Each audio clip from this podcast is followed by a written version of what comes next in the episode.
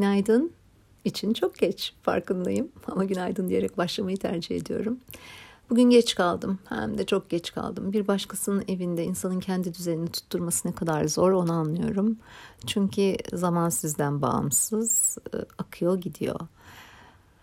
Evet insanın kendi düzenini tutturması bir gerçekten kontrolümüzün altında olanlar var bir de kontrol edemediklerimiz.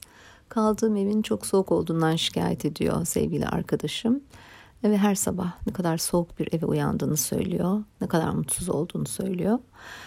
Ben de ona dikkatle dinliyorum ve diyorum ki yani çeşitli çareler var yapılabilecek. Bir elektrikli soba koyabiliriz e, veya tek bir odada yaşayabiliriz. Orayı daha çok ısıtırız. Hayır bu ev çok soğuk. Ben bu evden hiç haz etmiyorum.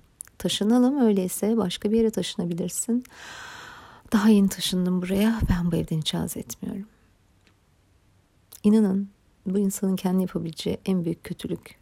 Değiştirebileceğiniz şeyler varken onları konsantre olmak yerine değiştiremediklerinize ve hatta inatla yapmak istemediklerinize odaklanmak sadece sizi değil inanın çevrenizde mutsuz ediyor.